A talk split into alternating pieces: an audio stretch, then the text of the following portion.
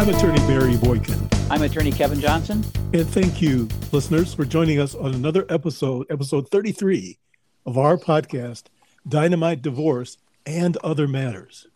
Well, it's really good to be here again with you, Barry. And we've invited a very special guest to be with us, attorney Mark Broaddus, who's with us today. Welcome, Mark. Uh, thank you, gentlemen. Glad to be here. Now, Mark, I've known you for about three years, about, about three years, and uh, I have gotten to know you. Can you tell those of us out there who haven't met you a little bit about yourself? Uh, happy to. Uh, I've been practicing law in Illinois since 1991. I am uh, describe myself primarily as a uh, probate lawyer. So I deal with issues involving families with guardianship, death, and dying related issues. Do a lot of litigation involving estates and trusts, but uh, uh, primarily an old fashioned probate lawyer with uh, which deals with all the the the issues that arise in relation to uh, again guardianship, decedents estates, and disabled adults matters.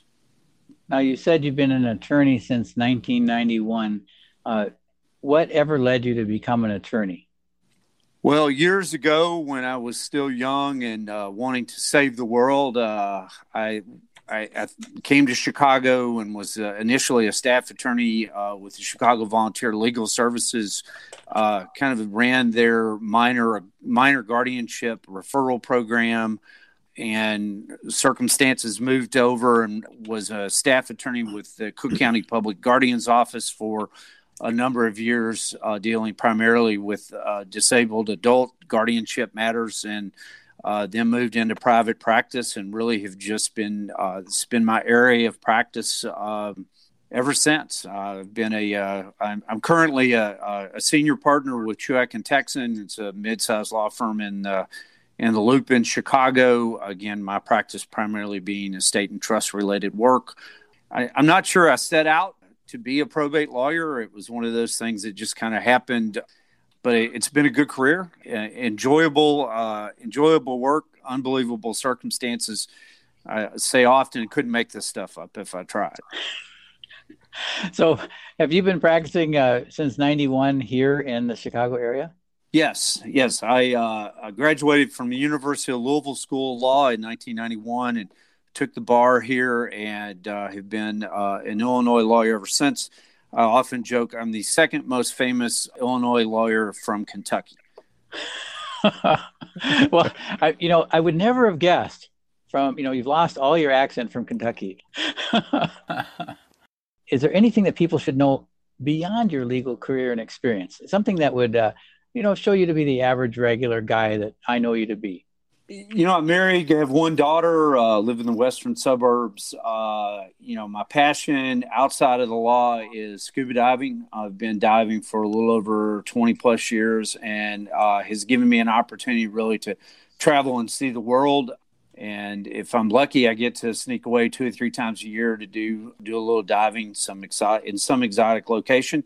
My daughter's 14 now, so I've uh, recently been able to introduce her to to it as well, and really excited to uh, uh, watch her grow up and share that experience with her as well. But other than that, I'm kind of your average Joe. Work uh, work every day and come home and walk the dog. and uh, so when you get away, it's not just a scuba dive alone, right? If I understand correctly from your stories, you go with a big crew of people. Is that right? You know, actually, I've been very lucky. I fell into uh, a diving club that is run by what was the first and only now African American scuba shop owner in the United States. So, Michael runs what is still probably the only primarily African American run and uh, a club in the country. So it's a very diverse and interesting group of people from might be four or five of us to 30 of us very diverse group of people. It's been a fascinating opportunity. We uh, we have brought you here because of your expertise in one aspect of probate law, and that is maybe a dark corridor of the law that very few people venture into. Maybe they maybe a few people go in there with a candle held high, or maybe a, a flashlight whose batteries are failing. But it's a little known area of law, and that is guardianship. And I think you might agree that very few people know much about it. Is that right? I think generally guardianship is something that uh, people don't understand anything about until some circumstances arise in their life that create the need for uh, for guardianship. So yes, I would say it's generally not very well known area. Before we go further, this podcast is no substitute for the specific legal advice you will get by consulting one on one with a licensed attorney in your state or country. We hope that before taking any action that might change your life or your financial situation, and before making decisions that might significantly affect your children and the people around you, you do find and meet with a licensed attorney. Now, now on, with, on the with the show. Well, now if people have heard about a guardian, it sounds like a guardian is someone that takes care of somebody else. That sounds so good. I mean, gosh, anyone would like to have like a guardian angel, someone taking care of them. It sounds so good. But it is a bit of control over someone's life.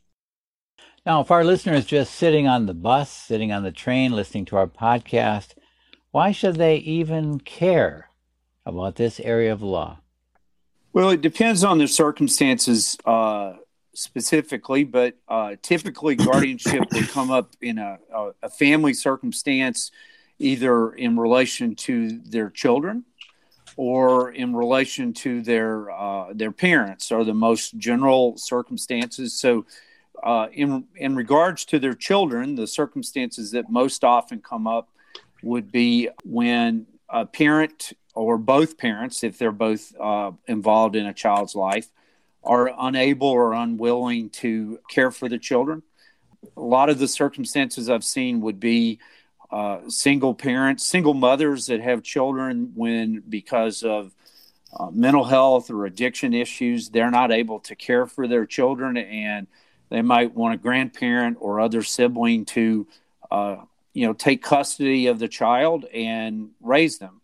And, you know, without, uh, without the appointment of a guardian, that other family member or friend doesn't have legal authority really to uh, to consent for medical care, consent for placement in school, uh, and uh, otherwise, you know, have authority over the children. So there's often a process then of petitioning a probate court for the appointment of that person in the position of guardian uh, in order to again to make medical decisions, enroll them in school, um, there's a whole another facet of if there's money involved, uh, whether or not they, they would have custody and control over assets that would be made available for the children.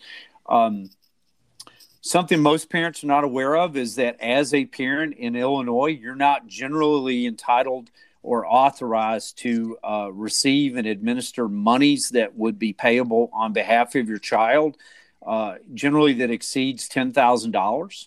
So if there's been a, an injury to the child or an inheritance to the child, that they would receive outright uh, as a parent. The parents are generally not authorized to uh, administer or control that money. And there's a, a, mechanism, again, where they have to go petition the probate court to appoint them as the guardian. And quite frankly, in that case, then the court really becomes the supervisor or overseer of those funds for the benefit of the child and most most parents are not aware of that. Now mark i did have a question for you relating to uh, where your practice mostly takes place. So i get the idea from what you're telling us that most of your cases would be in probate division. But do you have any cases that take you to either domestic relations division or the domestic violence division well, I, I don't really do that area of the work anymore. Uh, uh. When I was uh, younger and I worked for the public guardian's office and I was a staff attorney in the adult disabled division, we would uh, routinely get called into the domestic relations division if one of the spouses uh, was uh, raised issues regarding their competency to participate in the proceedings. Um, there are also uh, assistant public guardians that uh, are assigned to the domestic relation division to uh, act on behalf of children that are involved in domestic relations proceedings if issues arise that the court thinks that the child needs an independent advocate. So, what I'm hearing you say is that sometimes a parent will be unable or unwilling to do what's needed. Yes. There'll be a parent, maybe a single mother, as you said, who is unable or unwilling to raise the child. And part of raising a child is to make decisions medical, school, other decisions that sometimes they need a legal ability to make the decisions. I mean, let's say the mom says to grandma, her mom says, Well, could you take care of little Cindy? I'm going through a rough patch. Can she stay with you for a while? And then it comes time to get medical care. And they say, Well, who are you? Well, I'm her grandmother. Well, you can't consent to this procedure. We have to get the mom. So they could get hung up on making simple decisions, uh, medical decisions. They could even face a problem with the school, right? Trying to get things done with the school. Well, guardianship helps take care of that. Is that right? In those circumstances, those would be the two most usual circumstances: is the need to make medical care for the children in your custody, and uh, certainly in Chicago, uh, Chicago public schools won't let a grandparent that doesn't have uh, guardianship enroll enroll the children for a missing parent. So that that that's a necessity. So what I'm hearing you saying is, even if you're well intentioned, you're the grandparent, you're the aunt, another family member, and you're simply stepping up to help help raise the child in Chicago, they're going to say, "Who are you?" And you say, "Well, the mom can't raise her, so I'm helping, and she's living with me. I'd like to enroll her in the neighborhood school." they're likely to say no, and you're stuck. And and so guardianship fixes that problem. Is that right? Yes, and and as you can imagine, in Chicago, you might go along where you've enrolled three of four kids and they don't say anything, or you've had them in school for three years and you go back to enroll them in high school and uh, now they've changed the rules or somebody's decided they need you know they they need that piece of paper so it, it, it is one of the things that um, that can come up. Doesn't always, and in fact, I've had families that have raised children uh, or grandparents that have raised children, and it's never come up. But it is uh, it is a circumstance that arises, uh, and and this is one of those mechanisms where guardianship works pretty easily. I mean, it is an administrative process. It requires the filing of paperwork, and I believe in Cook County now there's a background check on the the potential guardian and the parents uh, need to consent if their identity or their location is known. Um, but it can be done without an attorney in those circumstances as long as there aren't uh, funds available or need, that need to be administered. Um, gets a little bit more complicated when dollars get involved, but that's true about everything.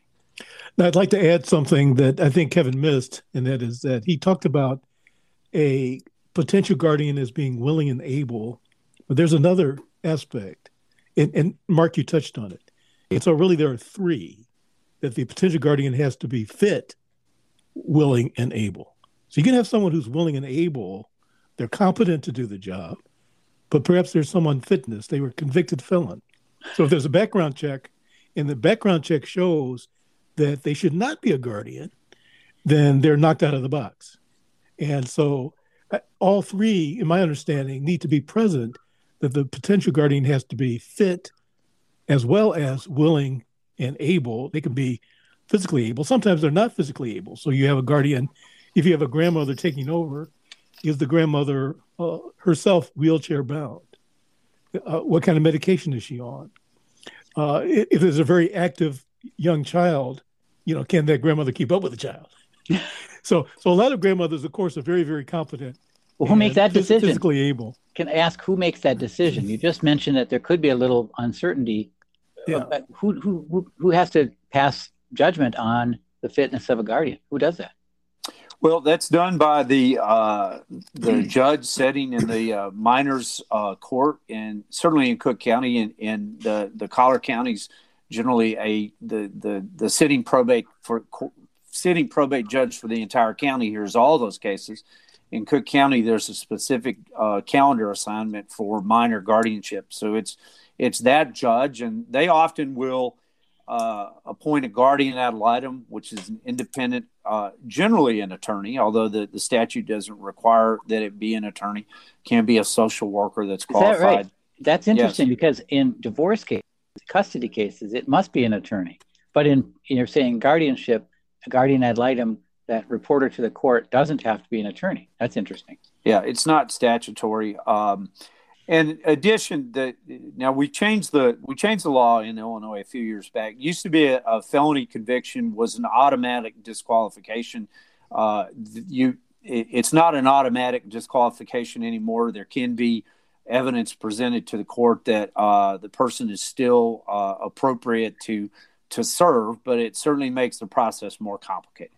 I have been involved in contested cases of guardianship, and uh, one I'm I still bear the scars of that because uh, you can go to war over guardianship, and and it can be said that the parents' rights should be, well, in sense, taken away, not not really terminated, but just you know we're going to take the child and put them with someone more suited to raise them.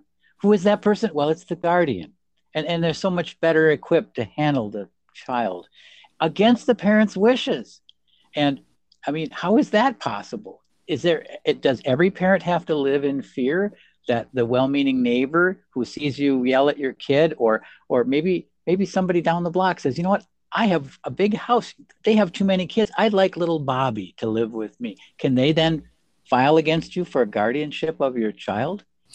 The, the general answer to that is no. Uh, now, most cases that involve uh, the what I'll call involuntary removal of a child from a parent don't get filed in the probate guardianship court. Those get filed in the uh, child custody court, domestic violence or abuse courts, where there are allegations that the parent is unfit to continue to serve as the parent, and that becomes a um, a, a, contested judicial process. Now, in the, the probate court, I would say it is very rare for a minor guardianship to be done there where the parent's not consenting to the to the to the proposed guardian or the parent's whereabouts are just unknown. And certainly there are circumstances where children get abandoned uh, but those cases often end up in the uh, child custody division as well. But uh, you know the stories of people, your neighbors going down to court and filing for guardianship of your children, are more urban myth than they are in reality. Now, I do have a related question, Mark, and that is that have you ever had a? It's been years and years since I've had a case, but uh, where there's been a, a MRAI filed uh, MRAI would be uh, minor requiring authoritative intervention. It used to be MINS minors in need of supervision. Back, back, back when I first started as an attorney, and then the law changed. It became MRAI, and so you've got you've got a, a minor who is out of control, and a parent may be willing and able and fit in some ways, but cannot control. In fact, the in some cases, the uh, let's say the uh, teenager and the parent got into a fist fight. And uh, the, the child was taken away uh, by the authorities. And so uh, and so and so what would be called the MRAI petition sometimes is filed uh, where the uh, and maybe the parent doesn't really want the child anymore in some cases yeah, those cases are generally, again, exclusively handled in the uh, juvenile custody division. Yeah. Uh, they're not, that's really not a civil case that would be heard in uh, the probate minorship court. In fact, the, the, those cases were filed there, they would be uh, transitioned down to the uh, juvenile division. Um, and again, uh, in, in those particular cases, the child gets assigned an attorney the parent gets an attorney. There's a you know there's a, a, a essentially a, a, state attorney, a prosecutor, so to speak. Uh, and gen- generally, there's also uh, a representative of uh, the the child uh, custody division, uh, DCFS. Uh, so well, DCFS for our listeners is Illinois Department of Children and Family Services. They're the child protection people in Illinois. Yeah, yeah. You want to want to stay out of want to stay out of cases involving DCFS in, in, in Illinois if you can. So, if someone has a child and they're listening to this podcast, they don't need to live in fear that someone's going to see them yell at their kid in the supermarket or or think, you know, I could buy a better life for this kid, or, you know, they've got four children and the neighbor wants to pick off one and maybe raise them, file a guardianship petition. We, sh- our parents listening to us, shouldn't really live in fear that someone's going to come in and a hostile petition for guardianship, right? No, I that's really not a realistic circumstance. No, I've had that happen. I've had that happen, and I've represented uh, at least one person in that situation. Okay, Mark, I have heard that something happens at age 14. That once a child is 14, if they would like to choose a guardian, they can choose a guardian. Does that mean a 14 year old can say, Mom, thank you for raising me, but I'm going with Uncle Bert. He's going to be my guardian. Can they just choose at age 14? Uh, no, not as a not as a general matter. The the 14 age uh, uh, distinction in Illinois, particularly for minor related matters, is, is at 14, the the child, the minor, is considered to have uh, reached a, a, a, level of maturity where their stated preference in um, not who their parent is, because they, you know, uh, seeking seeking you can't really you can petition the court for um, what's the word I'm looking for? Uh, emancipation? emancipation. Emancipation. Which is you know a whole different uh, legal proceeding which says that you're you've reached a level of maturity where you don't need parental supervision or guidance but uh, typically the the the, the 14 year date it's the court will then allow the, the stated preference of the child to to to to essentially carry more uh, more more weight. Uh, and the reality is is that depending on the the level of maturity of the child, you know that the and the court's going to listen to them a little bit more at you know 10 11 12 13 14 uh, it's not a real bright line but no a, a, a, child obtaining the age of 14 in illinois does not give them the right to seek uh, a, you know uh, a new guardian and termination of the parental rights without a whole emancipation right. process. So, well, well, I understand that it's at the point where there's going to be a guardian. That's been decided. We're moving toward that. Then maybe there's a couple people eligible to be guardians. Maybe they both want to be. The court may discuss it or at least hear the input of the child as to which of these people the guy the child would prefer. Right? Now, wait yes. a minute, Kevin. Wait, wait. I think that in that instance if there are multiple candidates, it seems to me, my, to my thinking, there would need to be multiple bids. There would have to be duplicate petitions. So the original petitioner, then another petitioner saying, "Oh, right, I want to be considered for the job." Right, right. You know, I, I should be the guardian and not and not Aunt Sally or Grandma Lucy. You know, it should right, right. be me. Exactly. So if the 14 year old said, "Well, I know Aunt Sally has petitioned to be my guardian, but I like Uncle Bert. He's got the motorboat and the lake cabin, I want to go with Uncle Bert. Unless Uncle Bert has filed a petition for guardianship, he's not on the menu, right? Yes, and and ultimately that determination, even with the input of the child, is what's called a best interest determination. So really, the, the, what the court does is it looks at all of those factors: is who's available, who's willing, who's qualified.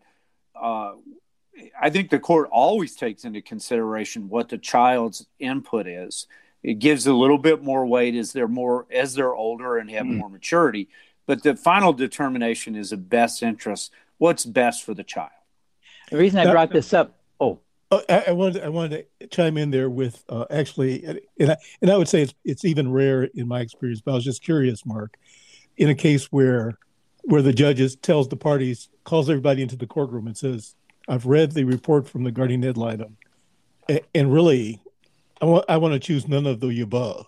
I, I don't I don't like any of you. no, you, you all seem to be motivated by your own self interest and not the the ward. And I wish I had another alternative. Have you ever experienced that, Mark, in your well, unfortunately, uh, unfortunately, I've seen families that have gotten into fistfights in the hallway, waiting for the cases to be called, and ultimately, when they're all drugged before the judge after they've been pulled apart, the judge says, "I'm not going to appoint any of you." And yeah. you know, I, unfortunately, the the the other available options outside of the family really aren't, you know, first choice options. You know, there are agencies that the court can look to. But so there are those circumstances where the court says, "Look, I don't think any of you are really, are really good candidates." Oh So my gosh. uh, it, it does happen, and and that's unfortunately that's likely that's more likely to happen when there's money involved, because control of the child generally is considered control of the money that kind of follows the child. Well, it looks like we've run out of time for part one of this episode, so we'll continue in part two of episode 33, where we'll talk more about parents, children, money, power, disabled adults, and a few ideas about planning ahead so you can prevent a family meltdown and unnecessary litigation and attorney's fees.